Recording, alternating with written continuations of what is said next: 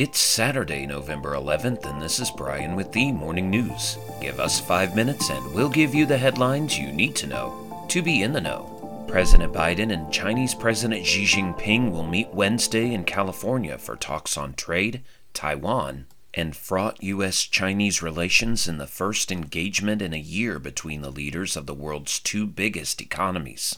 The White House said for weeks that it anticipated Biden and Xi would meet on the sidelines of the Asia Pacific Economic Cooperation Summit in San Francisco, but negotiations went down to the eve of the gathering, which kicks off today. White House Press Secretary Karine Jean Pierre said in a statement the leaders would discuss the continued importance of maintaining open lines of communications and how they can, quote, continue to responsibly manage competition and work together where our interests align, particularly on transnational challenges that affect the international community, end quote. China's foreign ministry said in a statement Friday that Xi would attend APEC from Tuesday to Friday at Biden's invitation and would take part in the U.S. China summit.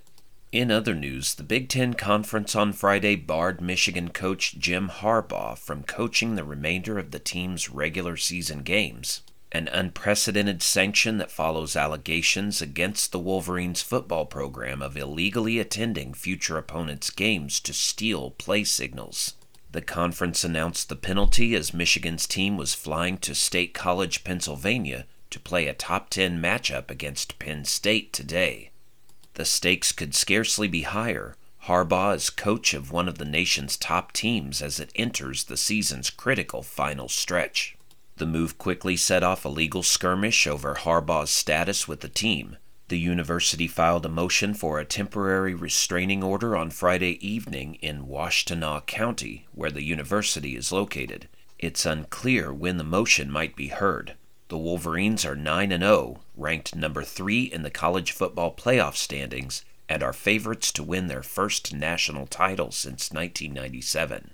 In world news, Iceland has declared a state of emergency, with police officials urging residents to evacuate the coastal town of Grindavik following an intense wave of earthquakes in the southwest of the country linked to a possible volcanic eruption. Nearly 800 quakes were recorded between midnight and 2 p.m. on Friday, with the shallowest at a depth of 2.18 miles, according to the Icelandic Meteorological Office.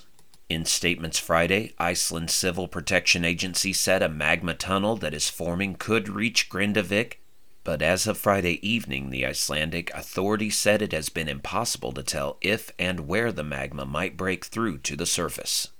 Back in the U.S., FBI agents seized New York City Mayor Eric Adams' cell phones and iPad earlier this week as a part of a public corruption probe into his political campaign. In a statement Friday, a lawyer for the campaign said Adams' devices were taken from him after he attended an event on Monday night. The mayor immediately complied with the FBI's request and provided them with electronic devices, Boyd Johnson, Adams' campaign attorney, said in a statement. Adams, a former New York Police Department officer, said Friday, quote, As a former member of law enforcement, I expect all members of my staff to follow the law and fully cooperate with any sort of investigation, and I will continue to do exactly that. I have nothing to hide. And the Air Force's next generation stealth bomber, the B 21 Raider, took its first test flight on Friday, roughly a year after it was first unveiled. Designed by Northrop Grumman, it looks similar in shape to its predecessor, the B 2 Spirit, 20 of which remain in service after being developed in the late 1980s. The B 21 incorporates the latest advancement in materials, propulsion, and stealth technologies to allow it to deliver both conventional and nuclear weapons around the world.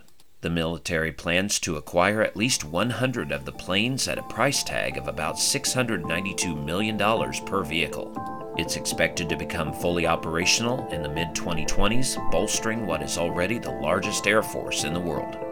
Now you know, and you're ready to go with the morning news. Share this with a friend and subscribe to us wherever you listen to your favorite podcast. You can also sign up for our newsletter at themorningnews.com. And on this Veterans Day, we say thank you to all who served.